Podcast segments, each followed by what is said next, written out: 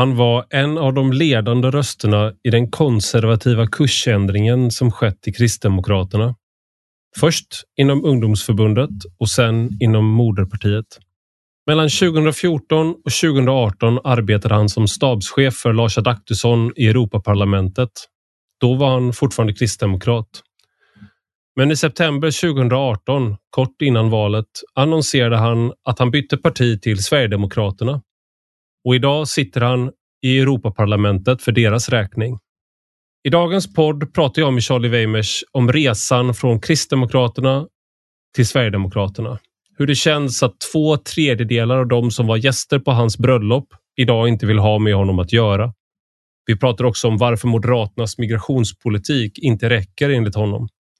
Men vi börjar med att prata om situationen vid Polens gräns mot Vitryssland och om hur Sverigedemokraterna förhåller sig till lag och rättvisa i Polen samt Viktor Orbán i Ungern. Nu till dagens gäst. Du lyssnar på Rak Höger med mig, Ivar Arpi.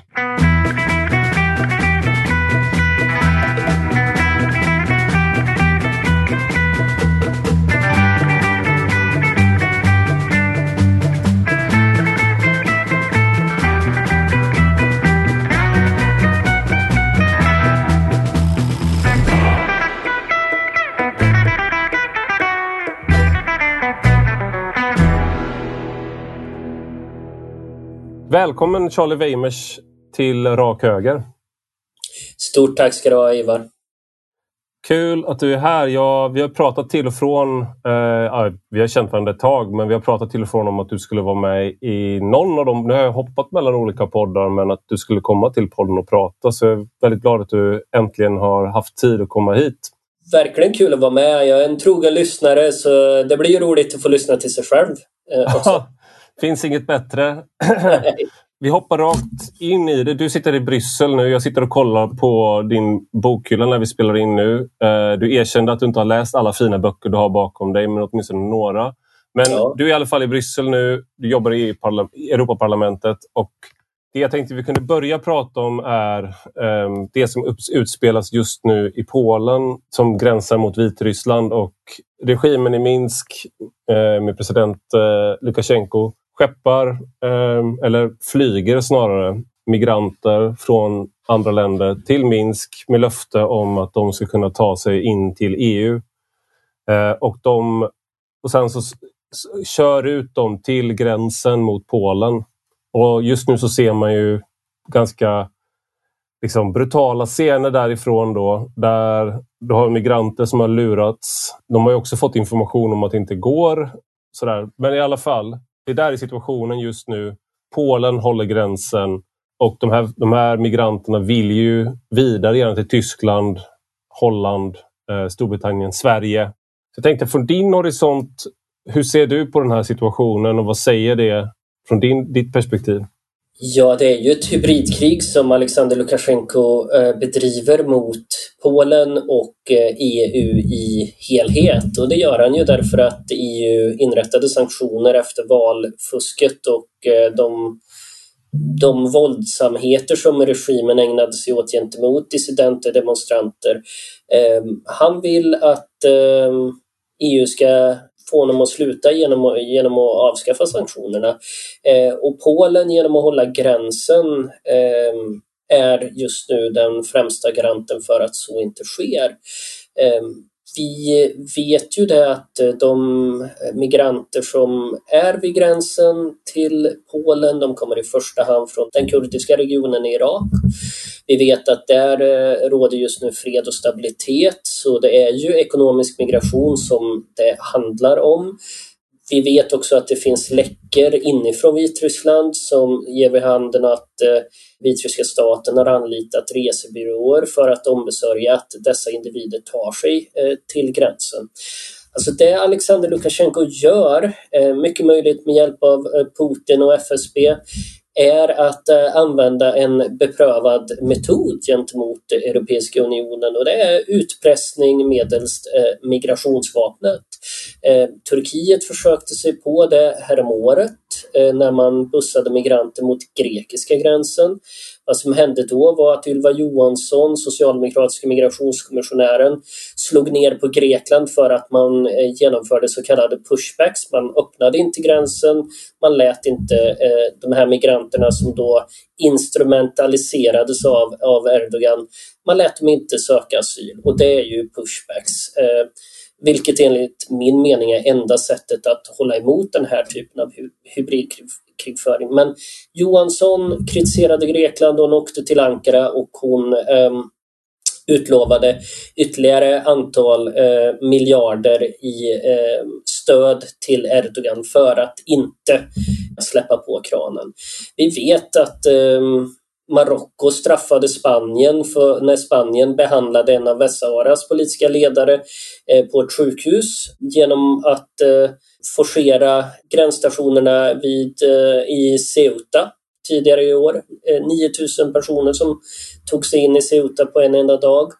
Kenya har använt den här typen av utpressningstaktik mot, när somaliska flyktingar befann sig i landet, och man då hade ett en starkare, allt starkare opinion för att utvisa dessa somalier. Då, då fick man pengar från världssamfundet och eh, lugnade sig.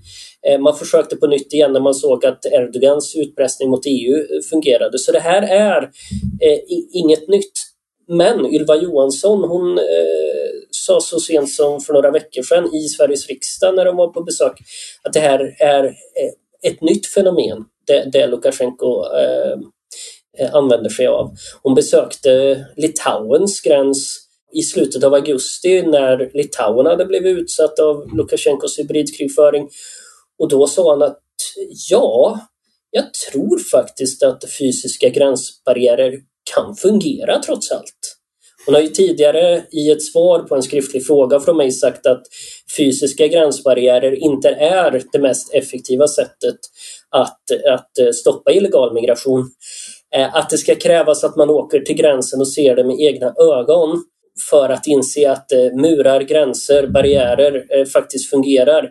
Det är ett underbetyg åt en migrationskommissionär i Europeiska kommissionen. Det här med att länder kan utpressa E U, det blir ju på något sätt möjligt av dagens system också, det här med att om du sätter din fot på E U:s mark, då har du laglig rätt att få din asylsökan prövad. Då får du det här rättighetsknippet, så att säga, då kan du dra nytta av det. Och då blir den här märkliga grejen att om de, de här som då försöker ta sig in i de här spanska enklaverna på Afrikas eh, kust, att om de, man kan ta sig in där, då räknas det som att man har satt sin fot på Europe, Europeiska unionens mark.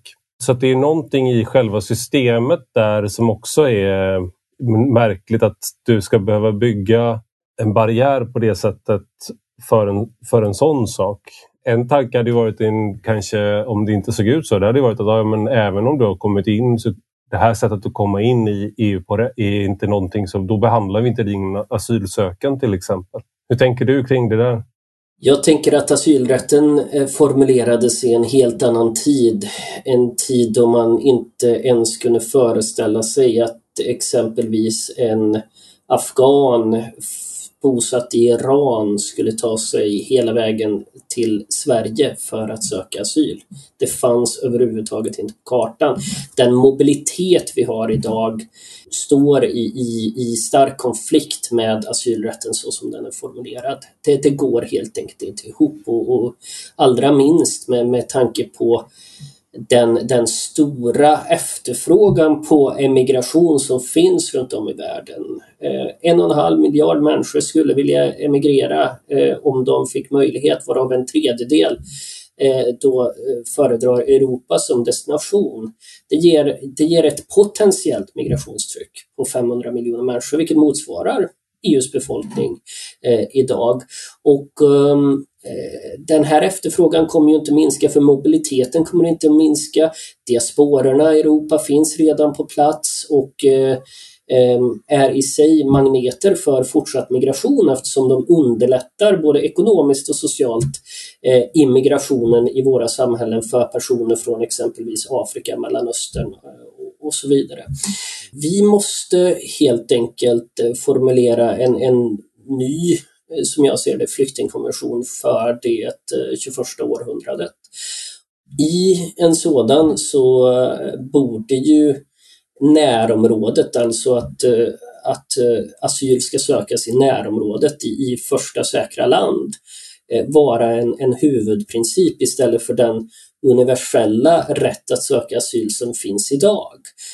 Det är enda möjligheten för ett land som Sverige att, att kunna skriva under en framtida flyktingkonvention som jag ser det. Eh, annars så kommer vi ju fortsätta ha den här typen av problem. För tittar vi på tjugofemton års migrationsström, tittar vi på eh, situationen vid polska gränsen idag, så är det är alltså fråga om människor som har passerat ett antal säkra länder där fred råder på väg till Europeiska unionen. Det råder inte krig i Vitryssland.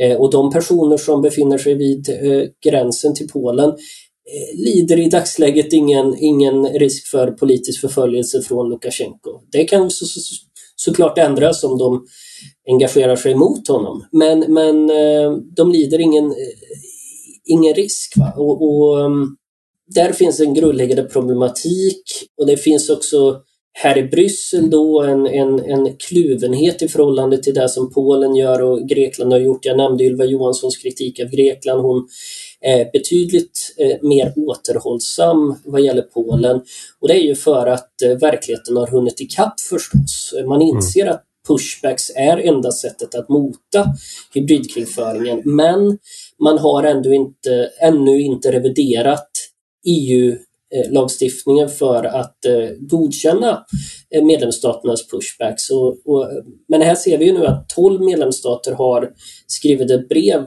till kommissionen och bett dem ta initiativ till en sån förändring.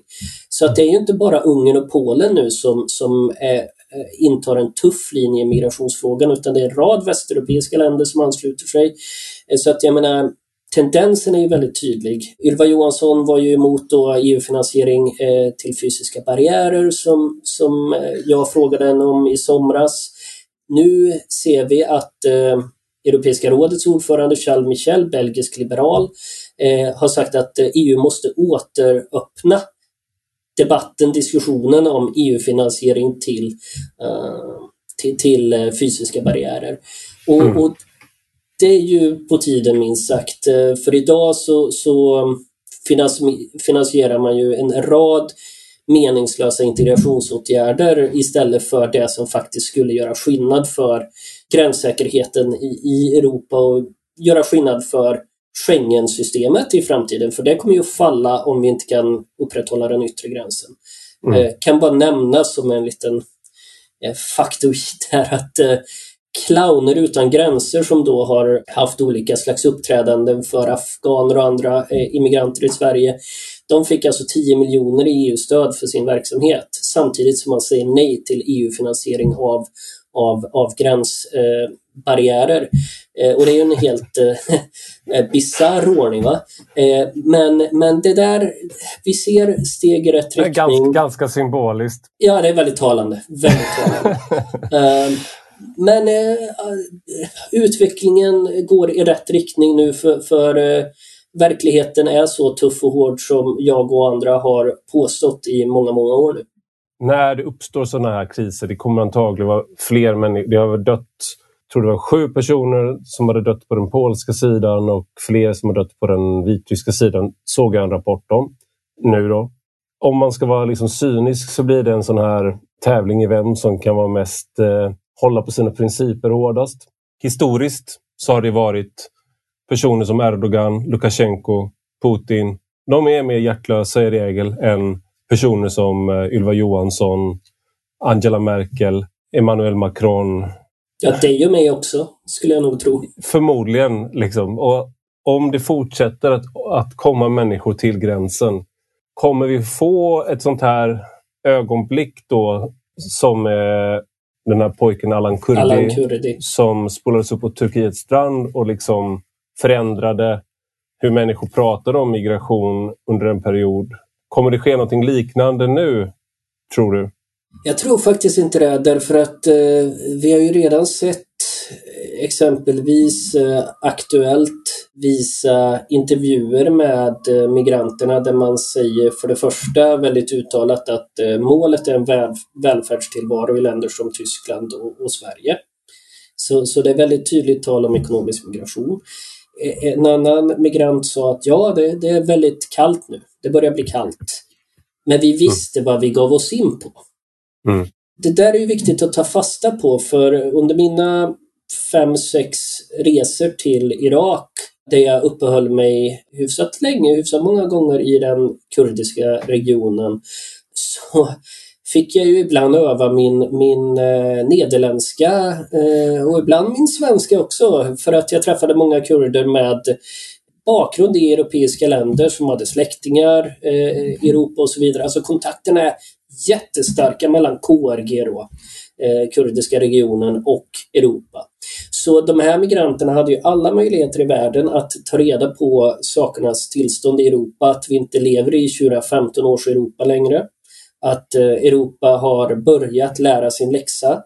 Men man har ändå tagit den kalkylerade risken att bege sig till diktaturen Vitryssland och mot den polska gränsen. Och det här tror jag gör att eh, sannolikheten för ett eh, Alan Kurdi-moment är relativt liten den här gången. Och jag tror också att man på Europeiska unionens sida är medveten om vad som står på spel. Att eh, skulle man acceptera liksom en, en penetration av gränsen från Vitryssland, så skulle eh, väldigt många människor i Afrika, i Mellanöstern, eh, Asien, Pakistan notera detta. Att eh, det, det finns ändå hopp. Genom att göra sig till del av hybridkrigföring eh, mot E U så kan man ändå kanske ta sig in. För är det någonting som man har kunskap om i, i de regionerna, så är det ju E U:s oförmåga att, eh, att återsända eh, migranter som saknar uppehållsrätt i E U. Eh, man vet ju att det nästan aldrig sker, och, och så sent som för ett par veckor sedan så kom ju Europeiska revisionsrätten med en rapport som visar att varje år så, så är det femhundratusen människor som borde utvisas ur E U för att man saknar vistelserätt här. Eh, av dessa femhundratusen så är det bara hundratusen, tjugo procent, en femtedel, som faktiskt eh, utvisas. Eh, så eh, chansen ur migrantens perspektiv att bli kvar i, i Europa och, och så småningom kanske bli föremål för amnesti eller helt enkelt bli en del av skuggsamhället. Eh, ja, den är väldigt hög. Så, så, och Väster, Västeuropas ledare vet ju detta idag. Eh, och man vill inte utsätta sig heller för risken att bli bortröstade, därför att tålamodet för eh, svaghet eh, i de här frågorna minskar ju dag för dag, vecka för vecka bland europeiska väljare. Så, så den risken tror jag inte man är beredd att ta. Men Lukashenko hoppas ju naturligtvis på det, och skulle E U falla till föga så skulle även ett antal auktoritära ledare runt Europa eh, notera detta och, och konstatera att hybridkrigföring faktiskt fungerar. För faller vi till föga nu så är ju enda sättet att stoppa en migrantström det, Det, det är ju att lätta på sanktionerna mot Alexander Lukashenko och belöna honom för hans beteende. Just det. Och det är klassiska Dana-Hjeld-situationen där vikingarna krävde betalning för att sluta, för att lämna England, och så fick man massa pengar och så gjorde man det där om och om igen. Mm. Och det, är, det, det är den situationen vi, vi befinner oss med Erdogan, och det är den situationen som Lukashenko kanske ser som best case scenario här då, där E U kommer betala honom snarare än att lyfta sanktionerna. Eller det kanske ett, ett, att lyfta sanktionerna skulle vara att betala honom. Med asylrätten som du var inne på, här var ju, det fanns ju ett, ett fönster där tjugohundrafemton skulle jag säga, där det diskuterades inom internt i Moderaterna bland annat om man skulle omvärdera asylrätten. Men man landade i att man inte skulle göra det.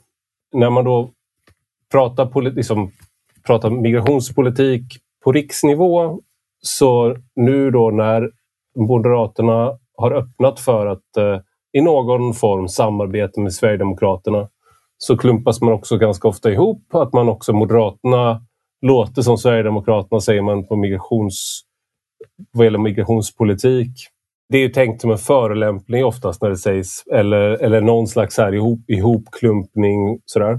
Men på den här punkten skulle jag väl ändå säga att det finns väl en, en skillnad ändå mellan hur Moderaterna och Sverigedemokraterna ser på asylrätten och ser på det rådande systemet. Och jag tänker då, du som sitter i Europaparlamentet, det är ju ett underbevakat område också. Märker du av de skillnaderna? Jag vet att Thomas Tobé till exempel presenterade ett, ett förslag nyligen på hur man skulle kunna arbeta för på E U-nivå med migration och sådär. Men där var det ju ändringar på marginalen som föreslogs, skulle jag säga. Så jag ska bara, det jag egentligen frågar här nu är det, vad ser du för skillnader mellan Moderaterna och Sverigedemokraterna på det här området?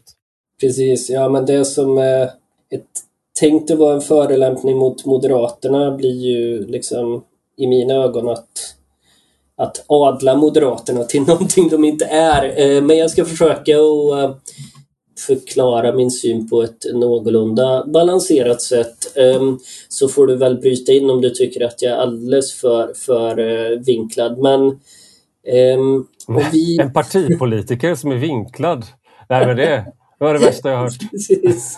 Dra på trissor. Ja. Upp i taket. Ja, nej, men om man, om man eh, börjar i den här änden eh, så eh, Moderaterna har ju närmat sig vår syn på migrationen, och du nämner asylrätten eh, där man i alla fall hade en, en intern debatt om saken, och det är ju ett steg i rätt riktning, men, men Moderaterna väntar ju alltid tills eh, tiden är mogen, som det heter, för, för att ändra sin politiska inriktning. De går ju aldrig i bräschen för något som är nödvändigt men ännu inte riktigt politiskt korrekt.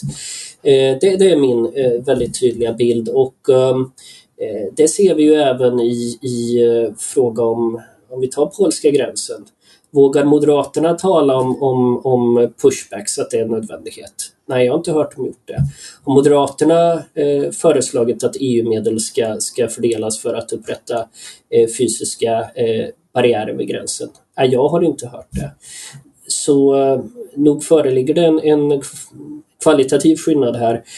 Sen så nämner du ju Thomas Tobés förslag. Eh, han har ju då fått i uppdrag av Europaparlamentet att att eh, då lämna parlamentets syn på Ylva Johanssons och kommissionens förslag till migrationspakt.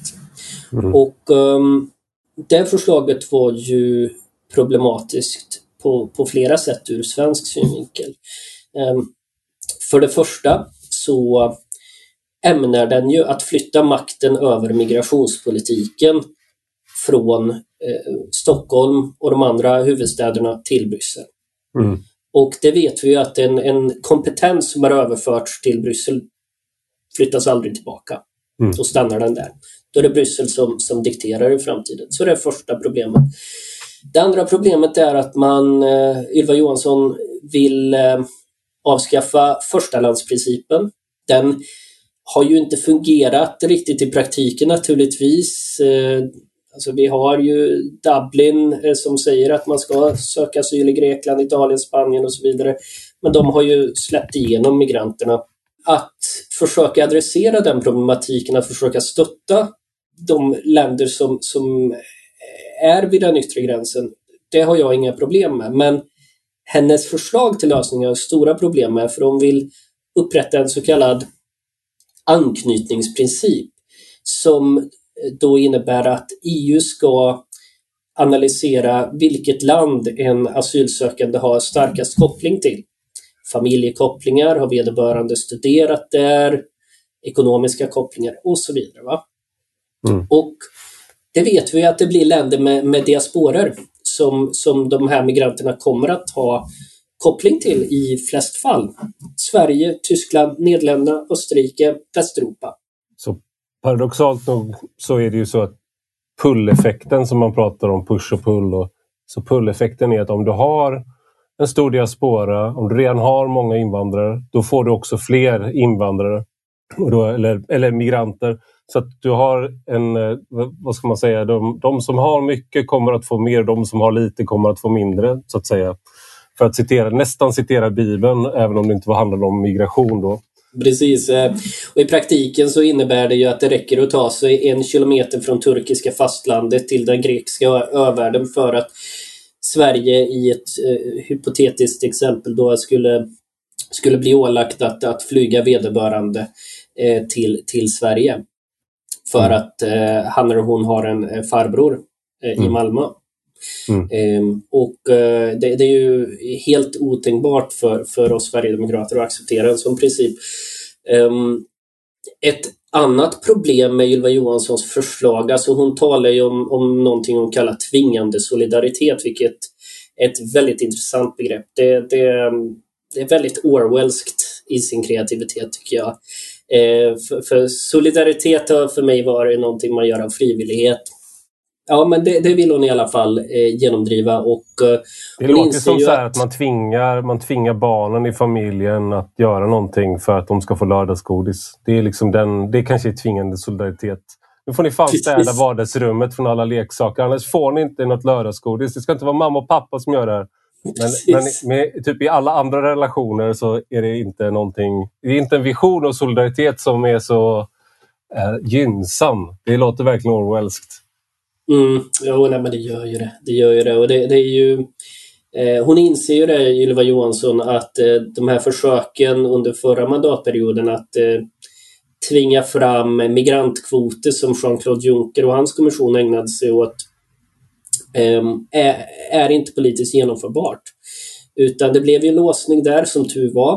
Alltså, jag vet att många svenskar, jag vet, här har vi också en skillnad mellan oss och Moderaterna. Moderaterna De säger att ja, Sverige har tagit ett jättestort ansvar eh, i migrationspolitiken. Nu är det dags för andra att ta ansvar. Och då tänker jag, okej, okay, så det är alltså dags för andra att bli som Sverige. Det är nu dags för Warszawa, eh, Bratislava, eh, Sofia, eh, Tallinn och så vidare. Dags för dem att få sina egna Rosengård, sina egna Rinkeby. Det är solidaritet. Det är som ett straff man framställer det då också. Det, det blir, Sverige är ju inte det förlovade landet här, utan Sverige är, nu är det andras tur att få massa problem. För nu har vi gjort det mot oss själva. Och det är liksom, men bara för att vi har varit obetänksamma och eh, jag vet inte, jag, vill, jag ville säga godtrogna, men att många saker har man gjort, gjort med vad Ebba Busch skulle ha kallat berått mod. Man har nog vetat egentligen att det här är inte så bra. Men man har ändå gjort det för att den politiska kostnaden för att säga att det här är inte bra, det funkar inte, den har varit för hög. Så även de, folk har agerat trots att de vet bättre under lång tid. Och det där är liksom den här svekdebatten som kommer upp. Jag menar inte här i någon konspiratorisk anda att det har suttit ett gäng och planerat den här utvecklingen, men däremot att man, väldigt många har mellan skål och vägg sagt en sak och sen har de sagt någonting utåt för att de har inte velat ha den politiska kostnaden av att, som du sa om, om Moderaterna, men det gäller fler, men att, den här, att man har inte velat gå före när det har varit polit- för att det har varit politiskt omöjligt, men det har varit nödvändigt för hur det ser ut i verkligheten. Därför det också kommer att stupa alla sådana försök att få en, en tvingande omfördelning av flyktingar, för att man, det är väl ingen som kan titta på Tyskland, framförallt Sverige, men även liksom Belgien, Tyskland, eh, Frankrike och tänka wow, det här är verkligen en succé. nej, nej det, det är ju helt riktigt, och allra minst när Bild Zeitung eh, går ut med braskande rubriker att Sverige har blivit Europas farligaste land, apropå just bilden av hur det går i Sverige, Sverigebilden. Mm. Men, men sen finns det ju ytterligare en aspekt i deras motstånd, och den har ju den bulgariske statsvetaren Ivan Krastev skrivit om, att befolkningarna i centrala Östeuropa, de, de har ett starkt historiskt minne av att saker och ting kan gå riktigt, riktigt illa, att katastrofer kan inträffa, nationella katastrofer. Och eh, stora delar av Västeuropa har eh, tack vare det amerikanska paraplyet under kalla kriget eh, och, och varaktig fred, eh, avsaknad av diktatur, man har glömt det. Och, eh, men, men, men den eh, vetskapen finns kvar, och det är ju ingen tillfällighet att polackerna nu när Vitryssland genomför sitt hybridkrig eh, Att, att de säger att våran gräns är helig. Den har, den har kunnat etableras med hjälp av liksom blod, svett och tårar från polacker som, som dött för denna gräns. Så det perspektivet finns ju närvarande i de här länderna i centrala Östeuropa också, och det långsiktiga historiska perspektivet, alltså ockupationen av Ottomanska riket och så vidare, det finns också med. Sådana aspekter när man ser på, på exempelvis hur islamismen breder ut sig i Västeuropa. Men hur som helst, eh, migrationspakten, det, det, detta var ju de stora problemen med Ylva Johanssons förslag, och eh, då menade en del att ja, men det kan vara jättebra att och, och, så att säga leja ut migrationen på entreprenad till centrala Östeuropa, men Men då glömmer man ju att priset för det är att avsäga sig makten över svensk migrationspolitik för all framtid. Då blir det Bryssel som dikterar, va? Med, med migrantkvoterna. Men Ylva Johansson försökte komma runt det här med ett kreativt förslag, får man ändå ge henne. Nämligen att de länder som inte ville ta emot migranter, de skulle kunna sponsra återvändandet av personer som saknar asylskäl. Ja, nej, men det är väl bra, eh, kan man ju tänka i förstone, att utvisningar av, av personer eh, som inte ska vara i E U, bra grej. Men då eh, ska man ju läsa det finstilta, djävulen finns ju alltid i detaljerna, och eh, då, då står det ju att man har åtta månader på sig att utvisa den här individen som man då, vars utvisning man sponsrar. Därefter övertar man det fulla sociala och ekonomiska ansvaret. Och eh, vi var ju nyss inne på att vi lyckas i, inom E U utvisa en av fem. Eh, så det här är ju en, en eh, tvångsfördelning bakvägen eh, som, som Ylva Johansson föreslår. Vad gör då Thomas Tobé? Ja, jag får ju ge Thomas Tobé att han tar bort då personer som har eh, plockats upp ur, exa- ur Medelhavet med så kallad search and rescue operation. Han tar bort det som en egen kategori som ska få så att säga specialbehandling i, i, inom ramen för E U:s regelverk. Det är bra. Vi behöver ta bort alla incitament till att eh, ge sig ut i, i farliga båtar på Medelhavet. Um, så så det, det, det är bra. Ja, han säger tydligt att ja, tvångskvoter är ingenting som vi ska ha. Det finns ingen politisk stöd för det. Det är också vettigt, och han, han får ju kritik för, för detta från vänster eh, och eh, beröm eh, från mig från höger. Eh, men eh, han vill ju att den här regeln med åtta månader eh, sen tar man över ansvaret för migranten, den ska vara kvar. Han vill flytta makten över migrationspolitiken till Bryssel, och han eh, tycker att eh, de kvoter då som, som varje land ska få, eh, eller det ansvar som varje land ska få, ska då basera sig på eh, de senaste tio årens eh, mottagande, eh, flyktingmottagande. Och det ska jämföras med Ylva Johanssons fem år. Så, så det Tobé gör är ju att han... Eh, ser till att ta med tjugo femton i beräkningen. Och det är ju det är bra. Eh, hedrar honom.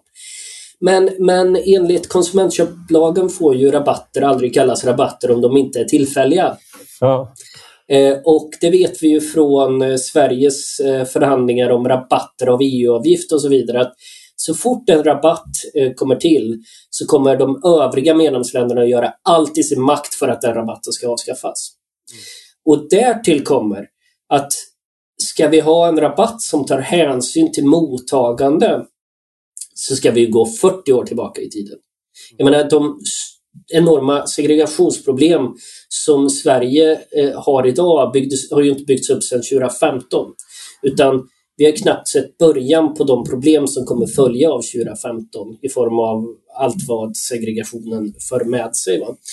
Men så småningom kommer ju Sverige inte längre ha en rabatt och vi kommer inte att kunna, kunna ha en vision för asylstopp, vilket jag tycker är helt nödvändigt för att vi ska i alla fall kunna ge oss en chans att få bukt med de problem som vi, som vi har och står inför. Jag har ju drivit linjen att asylrätten i sin nuvarande form, som du var inne på, den ska avskaffas. Just det här, det du var inne på också då, den utformades i en helt annan tid efter andra världskriget. Situationen var en annan. Jag är helt för att man tar eh, ansvar för sitt närområde. Låt oss säga worst case att Ryssland skulle invadera Baltikum, att Sverige tar emot asylsökande från Baltikum eller Finland eller, eller Polen. Absolut. Liksom det, det ser jag inte som... Och det, ja, där tycker jag att man ska... Där behövs ingen tvingande solidaritet. Det räcker med vanlig solidaritet, för jag tror att de flesta skulle vilja vara solidariska där också. Så som det är nu är ju ett, ett väldigt märkligt, som du sa, att människor ska kunna komma från en helt annan del av världen.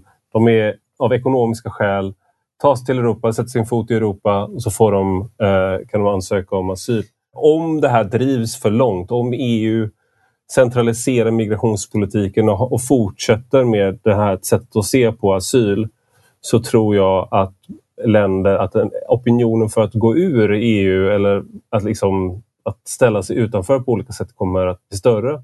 Men någonting man ändå ska, kan komma ihåg med Polen här då till exempel, är att majoriteten av Polens eh, medborgare är positiva till E U. Om man jämför med Storbritannien till exempel, där, då, där det fanns, fanns alltid en eh, Brexit-opinion så att säga. Eh, mm. men, men det finns inte den opinionen för po- Polexit så att säga. Eh, och inte heller i Ungern vill man eh, gå ur E U. Utan det man vill är ju att ha ett E U som... Eh, gör det, det man är bäst på och tar ett steg tillbaka från områden där man inte är särskilt bra. Och någonting också som är värt, som, som jag tänkte vilja höra hur, hur du tänker då, för att nu har man ju, Polen har ju bett om hjälp från E U i det här, och du, vi har ju pratat om det, att E U ska hjälpa till med att finansiera en, en yttre barriär. Samtidigt så har ju Polen en konflikt med E U, eh, och då särskilt då för Polen leds av partiet Lag och rättvisa som eh, har utsett domare. Jag är inte helt insatt i exakt vad det är som har skett, men det finns en eh, kritiker inom E U som menar att de utmanar grundläggande principer om eh, rule of law, eh, rättssäkerhet och eh, oberoende domstolar. Den konflikten pågår just nu också, samtidigt som då Polen vill ha hjälp av E U. Hur, hur tänker du kring det där? Alltså, vad, vad är det som, hur ser du från, liksom, och från, från din partigrupps sida, E C R och från Sverigedemokraterna, alltså, hur ser ni på eh, den, den polska situationen mer brett och den liksom ut, för man spelar ju hårt mot hårt här lite grann mot E U också. Det du sa fick mig att, att fundera på flera olika spår här. Dels för att avrunda lite diskussionen om E U:s eh, migrationspolitik i stort, så det jag tycker att Sverige måste göra om E U driver igenom en, en migrationspakt med, med maktöverföring från Stockholm till Bryssel, det är att begära ett undantag från E U:s samarbete inom rättsliga inrikes- och migrationsfrågor i likhet med Danmark. Så att vi kan förbe- förbehålla oss rätten att ha en egen asylpolitik i framtiden och ett asylstopp. Annars så förverkar vi den rätten och kommer att vara föremål för andras välvilja. Och det har vi ju sett med coronafonden och annat, att den är ju inte alltid så stor. Utan man plockar ju helst så, så mycket man kan från, från Sverige och Sveriges skattebetalare. Men det som jag hoppas att E U kommer att landa i eh, och som också skulle innebära en lösning, tror jag, på problematiken med ekonomisk migration, det är ju den danska modellen som... som den socialdemokratiska regeringen i Danmark eh, driver, att asylansökningar ska hanteras utanför Europeiska unionen och eh, människor som erhåller asyl ska kunna åtnjuta sin fristad i länder utanför Europeiska unionen med avtal eh, med oss. Så att eh, man helt enkelt under en asylprocess gentemot ett E U-land aldrig sätter sin fot i E U på dess territorium. Och skulle man sätta sin fot eh, mot förmodan och, och söka asyl och få asyl, då blir fristaden ändå i, exempelvis har det talats om Rwanda som ett hypotetiskt exempel, även om det inte är någonting klart där. Men det skulle, det skulle undanröja alla ekonomiska incitament för migration till Europa, samtidigt som den skulle kunna helt enkelt upprätthålla möjligheten till asyl för de som verkligen flyr från krig och förföljelse. Den skulle också minska risken för brain drain från de länder som drabbas av inre oroligheter, eh, som vi har sett eh, exempelvis i Syrien, att många, må, många utbildade drog sig därifrån exempelvis, även om en majoritet eh, inte hade samma utbildningsnivå som, som i, i Västeuropa. Det vet vi mycket väl också, va? Även om på, motsatsen påstods av, av vissa. Kompetensregn var i det här precis. Bevingade uttrycket. Fake news, precis. Um, så det, det tror jag är, är vägen framåt här för Sverige, dels med undantag för, för E U med en dansk modell. Tror du att det där är, alltså för det där är något som fått hård kritik, det är ju också någonting som har föreslagits av Paul Collier till exempel i, i hans bok om det här, att du har i princip flyktingläger där du upprätthåller en levnadsstandard och du som du har då i tredje land utanför E U:s gränser. Det, det har varit ett, ett förslag som flera akademiker har fört fram också. Och kritiken har väl varit att det sällan finns ett intresse f- hos tredje land att bli den, eh, det landet. Men det skulle kanske kunna gå att lösa om du har ett land som eh, du kan betala bra, så att säga, för det. Ja, precis. Det går ju att exempelvis ge handelsprivilegier till det här landet, som om det är hela E U som, som går in i ett sådant samarbete, så är det ju eh, i så fall en potential för en enorm ekonomisk boost för, för ett eh, liksom specifikt afrikanskt land exempelvis. Eh, jag säger inte att det, det är eh, någonting som kan genomföras imorgon, men jag Jag menar på att eh, ska E U eh, kunna vara generösa i fråga om asyl, så är detta det enda sättet att vara generös. Alternativet är att eh, inte hantera asyl överhuvudtaget, egentligen, med undantag för när, närområdet. Eh, och då får varje region ta hand om sitt närområde. Punkt slut. Va? Så det blir det ena eller det andra i förlängningen. Frågan är hur långt problemen ska gå innan vi är där. Just det.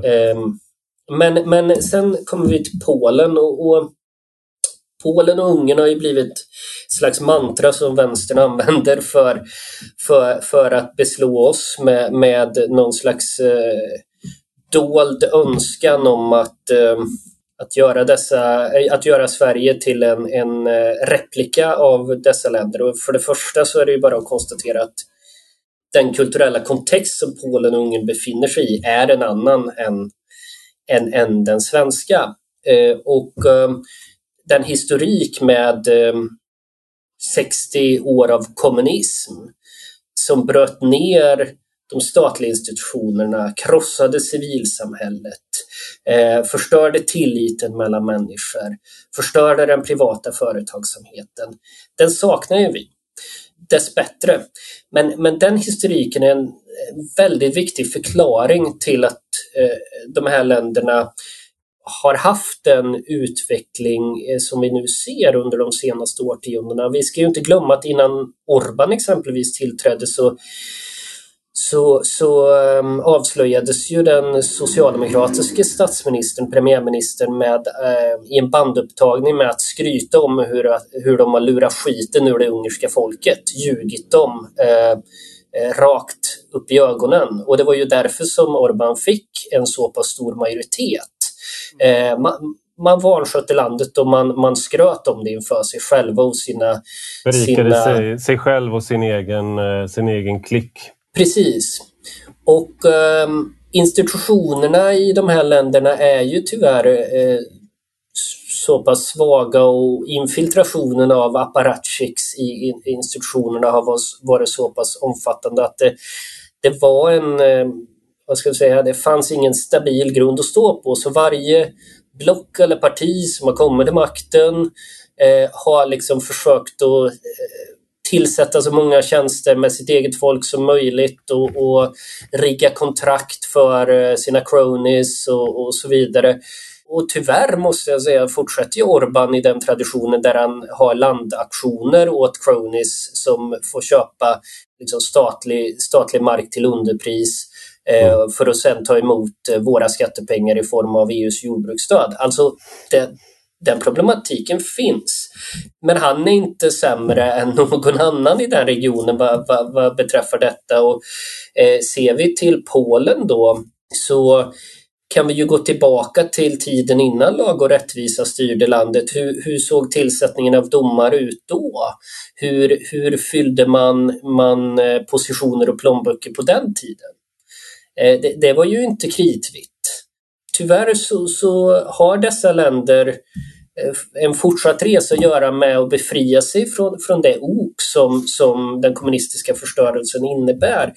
När vi nu går till, till mediesituationen och, och civilsamhället i, i de länderna, dom, domaretillsättningar, så, så sker det ju ett antal saker som, som jag...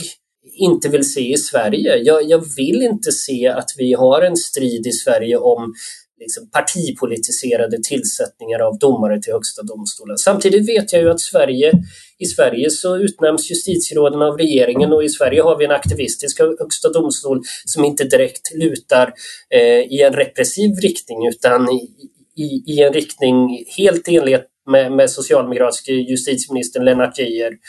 Om jag får se det själv. Det behövs ingen parti till, partipolitisk tillsättning här. nej, nej, precis. Det, det, det är ju så, va? Och, och, vi, vi har ett lagråd och vi har ingen författningsdomstol. Ett lagråd som regelbundet körs över av regeringen. Vi, vi har, ja, inte minst gymnasieamnestin är väl det, det främsta exemplet från den här mandatperioden. Sen så har vi...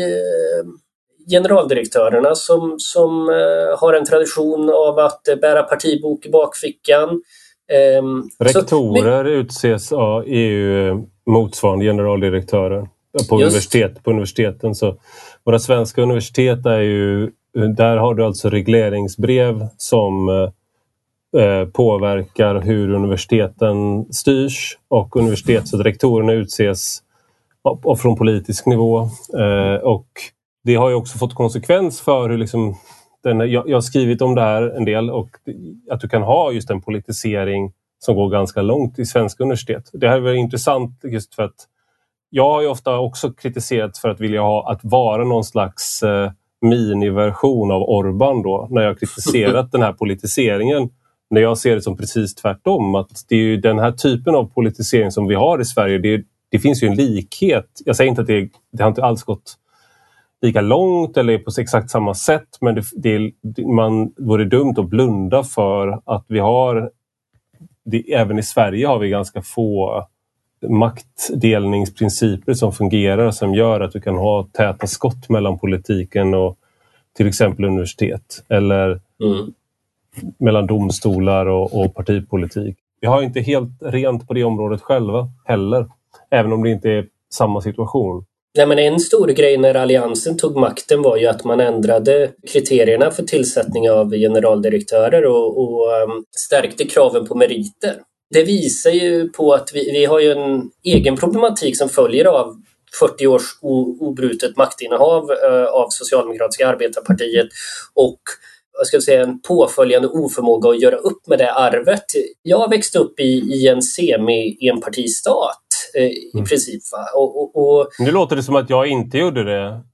Vi är lite gamla. ja, du, ja jo, nej, men precis. Men du, du tyckte nog det var mindre problematiskt när du var röd och ung än vad fast, jag gjorde. Fast det fast var ju nu... från, från, från, så här, historiskt jag återberättat. Men liksom att vi hade en, en pappa på gården, då, pappa till några av eh, barnen. Och han var ju gårdens borgare. Eh, och han hade liksom så här Volvo tvåhundrafyrtio som var förlängd. Alltså så här, mm. verkligen poor man's limousin liksom. och, men anledningen till att han var borgare då, det var ju för att han var socialdemokrat. Så att, så att jag är uppvuxen liksom kritisk till enpartistaten fast från andra hållet så att säga. Ja, ja men okej, okay. då, då är jag med, då är jag med. Nej men, men alltså, min personliga upplevelse av att växa upp i, i, i det samhället så präglat av ett enda parti, det gör ju att jag, jag inte blir särskilt glad alls när jag läser om försök att, att göra tillvaron mer partipolitisk i, i andra länder.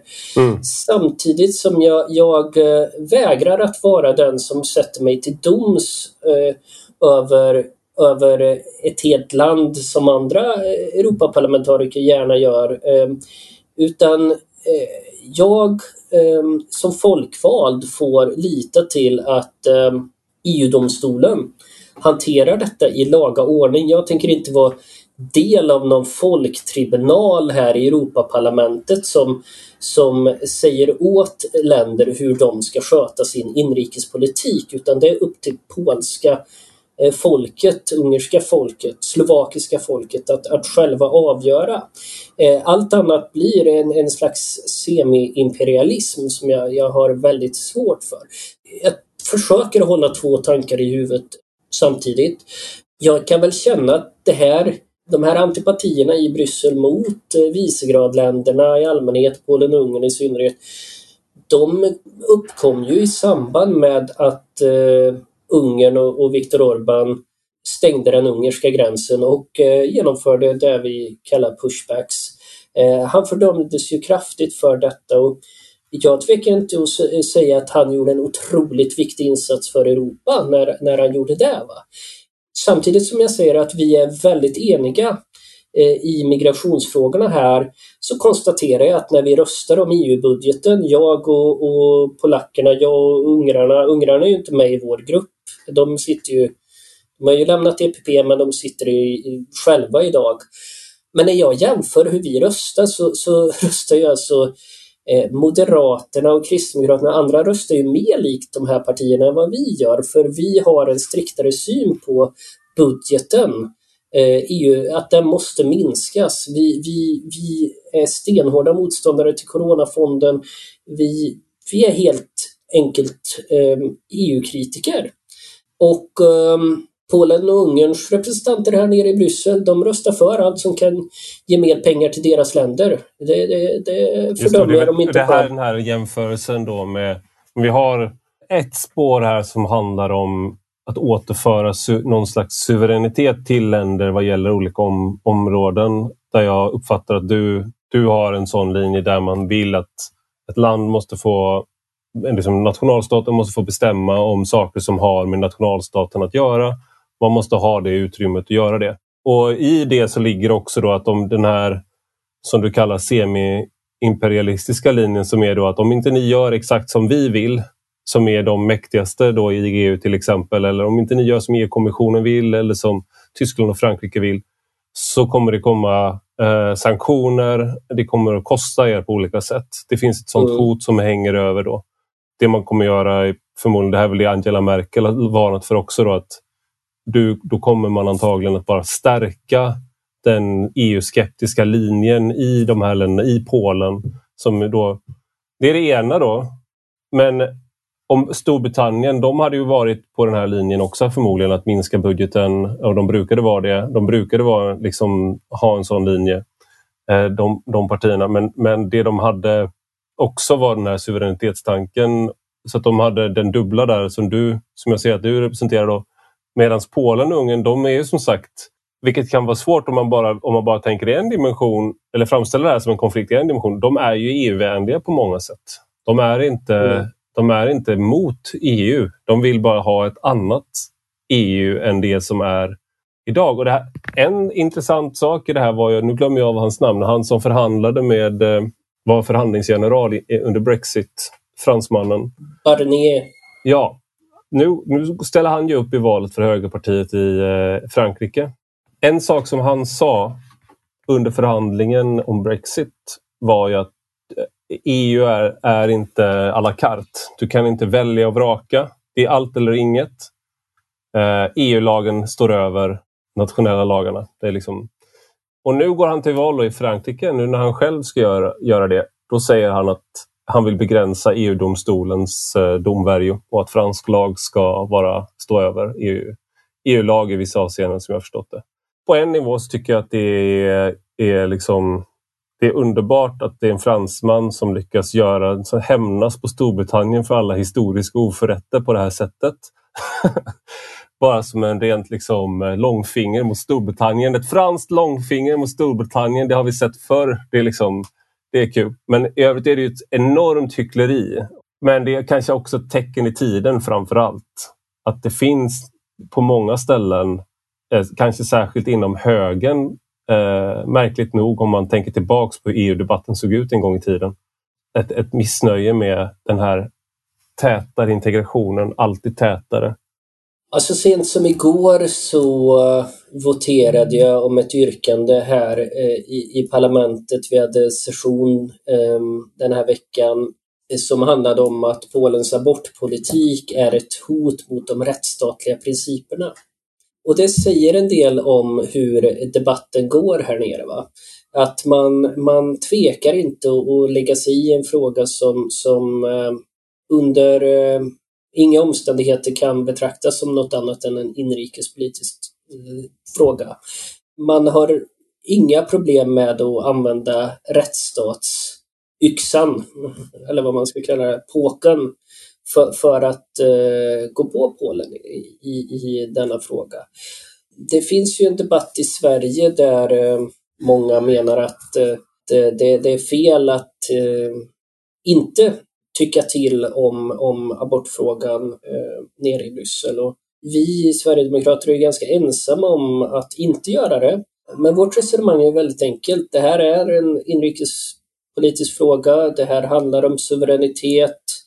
Sen så, så är vi ju nyfikna på hur andra sidan tänker om de då vill uppnå en E U-kompromiss om, om abortlagstiftning. Hur har de tänkt att försvara att de medverkade till en sänkning av abortgränsen i Sverige från vecka arton till vecka tolv? För att det är nästan inget annat land i E U som har fri abort upp till vecka arton som Sverige har. Och varför är jag så övertygad om att det blir så? Ja, man tittar på när Stefan Löfven var, var dum nog att försöka skåra några billiga P R-poäng och bjöd in till det sociala toppmötet i Göteborg. Jean-Claude Juncker och, och alla kamrater från Bryssel kom. Och sen så blev det direkt förslag på lagstiftning. Och det vi ser nu eh, är ju den här veckan eh, en, en annan sak vi voterade om. var ett, en, en möjlighet till undantag från kraven om minimilön för Sverige och Danmark för att rädda den svenska modellen, partsmodellen. Det röstade man nej till här inne. Så de som eh, vill ha en one size fits all-politik inom alla områden och som vill eh, liksom godhetssignalera i Bryssel genom, genom att, och, och att gå på polsk lag, abortlagstiftning. De är svaret skyldiga. Hur vill ni att en, eller hur tror ni att en E U-kompromiss om abortpolitiken skulle se ut? Man kan vara för aborträtten, man kan vilja sänka gränsen, men jag tycker om man är intellektuellt hederlig så måste man konstatera att eh, den svenska abortgränsen skulle sänkas om eh, de eh, får sin vilja igenom. Inte apropå abort, men du var, jag tänkte att jag skulle prata om dig också. För du var ju kristdemokrat och var ordförande för Kristdemokratiska ungdomsförbundet. Konverterade till Sverigedemokrat under valrörelsen eh, tjugo arton. Mm. Eh, och jag vet ju, liksom, när vi har pratat, även när du var kristdemokrat och träffats på vid olika sammankomster och sådär. Du, det är inte så här att du bytte... Eh, Liksom att det var plötsligt som en, en att du blev kritisk till till exempel migrationspolitik och liknande. Men jag tänkte ändå bara fråga, för det var ju också många som blev bestörta av dina tidigare partikamrater. Vad var det som fick dig att ta det steget? Ja, jag har ju länge varit oroad över konsekvenserna av den förda migrationspolitiken i Sverige. Under min tid som ordförande för Kristdemokratiska ungdomsförbundet så... så tog vi beslutet att eh, försöka motverka multikulturalism, alltså önskan från det politiska etablissemanget om att inte upp, uppnå någon som helst assimilering utan att skapa parallellsamhällen, vilket man ju tyvärr har lyckats väldigt bra med då. Men, men det var ett K D U-beslut under min tid som ordförande. Jag eh, var kritisk mot den groende islamismen i Sverige på, redan på den tiden.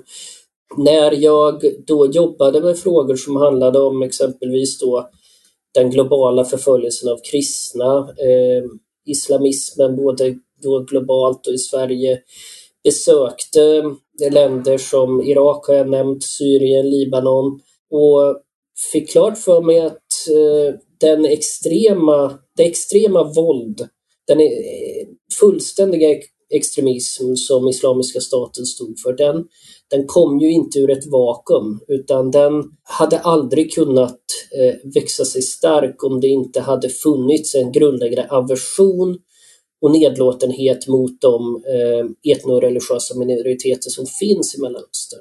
Det kunde i mångt och mycket härledas till islamisk extremism. Eh, och samtidigt så såg jag då eh, detta växa sig allt starkare i Sverige med självutnämnda sharia-poliser, med eh, folk som inte längre kunde ta ett glas vin eh, vid grillningen i, i eh, invandrartäta områden, än mindre grilla en fläskkotlett. Attacker mot eh, kristna asylsökande av islamistiska asylsökande på flyktingboenden. Ja, alltså, både du, Ivar, och lyssnarna vet ju hur utvecklingen har varit i Sverige under de senaste tio femton åren, där islamistiska friskolor, you name it. En ironi där är ju att när ni pratar om multikulturalism då på noll noll-talet, det här var ju så att säga innan jag var politiskt medveten skulle jag säga, så du låg ett antal år före mig där, men du stod ju för liksom en slags konservativ väckelse som vi ser konsekvenserna av i dagens Kristdemokraterna också. Det ni gjorde där i K D nu, många av dem sen har gått vidare i partiet och påverkat det från, liksom, om man då ska vara liksom, ett Kristdemokraterna som var mer som Alf Svensson kanske, till Ebba Busch idag som står för någonting annat. Men en, mm. en ironi här med multikulturalismen, det var ju liksom att då pratar man ju om olika kulturer som man skulle vara tolerant mot, inget är bättre än något annat och alla, allt det där. Men det vi faktiskt ser är ju det eh, som du liksom pekar på lite här. Det är ju snarare att det finns en monokultur på många ställen i många, många av de här utsatta områdena där det är en, eh, väldigt stark, har en väldigt, väldigt stark islamsk prägel. Och där, som, så att det är ju egentligen så att säga, multikulturalismen eh, besegrades av verkligheten på flera sätt. Eh, för mm. det är inte så att det har blivit många kulturer som frodas utan det är den många gånger en väldigt dominerande, ganska extrem tolkning av islam som tar över det offentliga utrymmet. Jag vet eh, ett par rader, nu minns jag ett tal jag höll för K D U. Det var någonting jag sa, du som drömmer om självcensur, grattis, du lever din dröm. eh, och det sa jag redan eh, då på noll noll-talet, eh, apropå eh, Jyllandsposten och hela den diskussionen. Så det mm. grodde ju i mig också. Va? Jag eh, kände ju att naturligtvis är det så att migrationen och eh, segregationen har en koppling. Eh, men den, eh, det sambandet fick man ju inte göra. Och jag tog del av eh, både de prognoser för framtida eh, migration till Europa som finns. Jag läste Exodus av Paul Collier och, och andra. Den kom tjugohundratretton, va, tror jag. Ja, precis. Och jag tog del av Pew Research som prognostiserade att tjugohundrafemtio kommer Sverige ha mellan tjugo och trettio procent muslimer. Och, och konstaterade för mig själv att ja, även om En, en, en andel av dessa kommer att bli utmärkta samhällsmedborgare som bidrar och, och följer eh, inte bara våra lagar på pappret utan också andemeningen i dem. Har, har vad ska jag säga, eh, grundlagen i sitt hjärta om man säger så. så. Så med en så stor andel så ackumuleras en efterfrågan för, för parallelllagstiftning, för, för en... Eh, för ett helt annat svenskt samhälle. Det ville jag motverka med all min kraft, och jag kände som kristdemokrat att ens tala högt om Pew Research-prognosen, även om detta är ett av världens mest ansedda institut. Det, det, det var inte politiskt korrekt. Att tala högt om, om migrationsprognoser eller ta, tala ens om, om asylpaus eller asylstopp fanns inte på kartan. Det var, vi värnar asylrätten, men vi måste göra några förändringar här för att Sverige har tagit emot för många på för kort tid. Men det räcker inte. Det räcker inte, utan jag känner att vi måste ha ett, ett tio, tjugo, femtio, hundraårigt perspektiv på det här. Det är vår skyldighet som, som, som lagstiftare och även som samhällsmedborgare, tycker jag, att, att efterlämna ett, ett samhälle som som våra barnbarn eh, kommer att tacka oss för, inte banna oss för. Ja, det kände jag helt enkelt inte att jag kunde ge uttryck för eller verka för med full kraft eh, som kristdemokrat. Och samtidigt såg jag då att Sverigedemokraterna som parti hade utvecklats väldigt mycket. Man, man, man eh, blev ett konservativt parti, och jag har alltid eh, identifierat mig som klassisk konservativ. Jag, mina förebilder är, är ideologiskt um, Edmund Burke, Russell Kirk, Benjamin Disraeli och andra.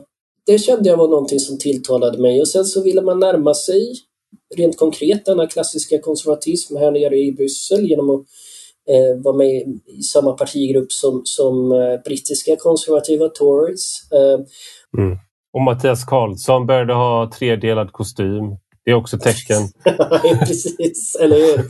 Ja, men frågan är, var, var har han gömt monocken? Liksom? Ja, exakt. Tills dess så, så tvivlar ja, jag. Då är utvecklingen inte liksom fullständig. Nej, nej. Um, nej men uh, det jag kände... Uh, just det, uh, någonting som gjorde intryck på mig, det var att um, Sverigedemokraterna bjöd in Roger Scruton. Mm. Det, det, jag har läst honom med stor behållning under ett antal år, och... och um, då konstaterade jag att mitt eget parti, Kristdemokraterna, skulle väl aldrig våga bjuda in honom. Det var en sån där jobbig insikt som drabbade mig när jag såg eh, YouTube-klippet eh, med Scruton på S D:s konferens. Liksom. Kristdemokraterna vill ju inte kännas vid, och vill inte än idag, att de är ett konservativt parti. Men de håller fast vid, vi är kristdemokrater, och all respekt för det. Men när jag själv var det så kände jag en stor frustration med det här. Samtidigt så har vi ett parti som verkligen försöker omfatta den, omfamna denna idétradition. Och jag då som har kämpat under, under tjugo års tid för att återupprätta konservatismen i Sverige, ska jag, ska jag inte försöka vara med och, och, och bidra till det också? Det, det, det var ett viktigt motiv för mig.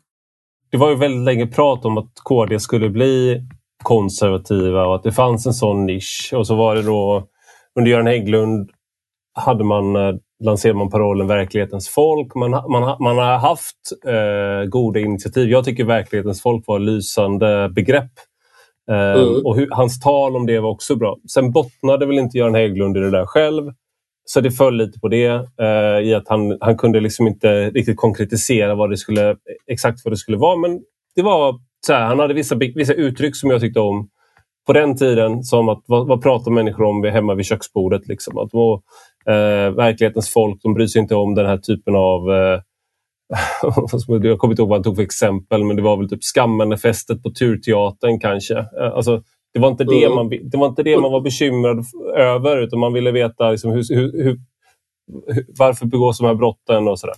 Så man var på god väg där, men, men då det har alltid dragits tillbaka. Man har aldrig, jag uppfattar det som att det finns många konservativa inom K D, men det finns också många andra. Då när du då till sist valde att gå över till S D, kände du att du på något sätt svek Kristdemokraterna?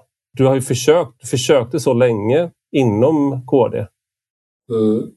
Ja, men det var en sak som gjorde att jag kände att jag inte svek, och det var... Det var... Migration och kriminalitet är bland de mest akuta frågorna för Sverige idag och under överskådlig tid. Kristdemokraterna kommer aldrig att göra dem till sina allra mest profilerade frågor, därför att det inte väljer strategiskt rätt för det här partiet. det är mycket mer rationellt för det kristdemokratiska partiet att, att tala förstatligande av, av sjukvården och avskaffande av landstingen och den typen av, av mer mjuka frågor. Därför att det är där deras väljarbas ligger och, och, och de potentiella väljare man kan vinna över från, från andra partier. Gott så, men ett parti som i sig är oförmöget att, så att säga, ändra, ändra inriktning när verkligheten kräver så, vill jag inte vara en del av. Då känner jag att eh, det var ju inte så att eh, jag ville, jag ville Kristdemokraterna nå, nå illa med det, men jag, jag kände att de, de förtjänade inte mitt stöd längre. Eh, när Sverige står inför sådana monumentala problem.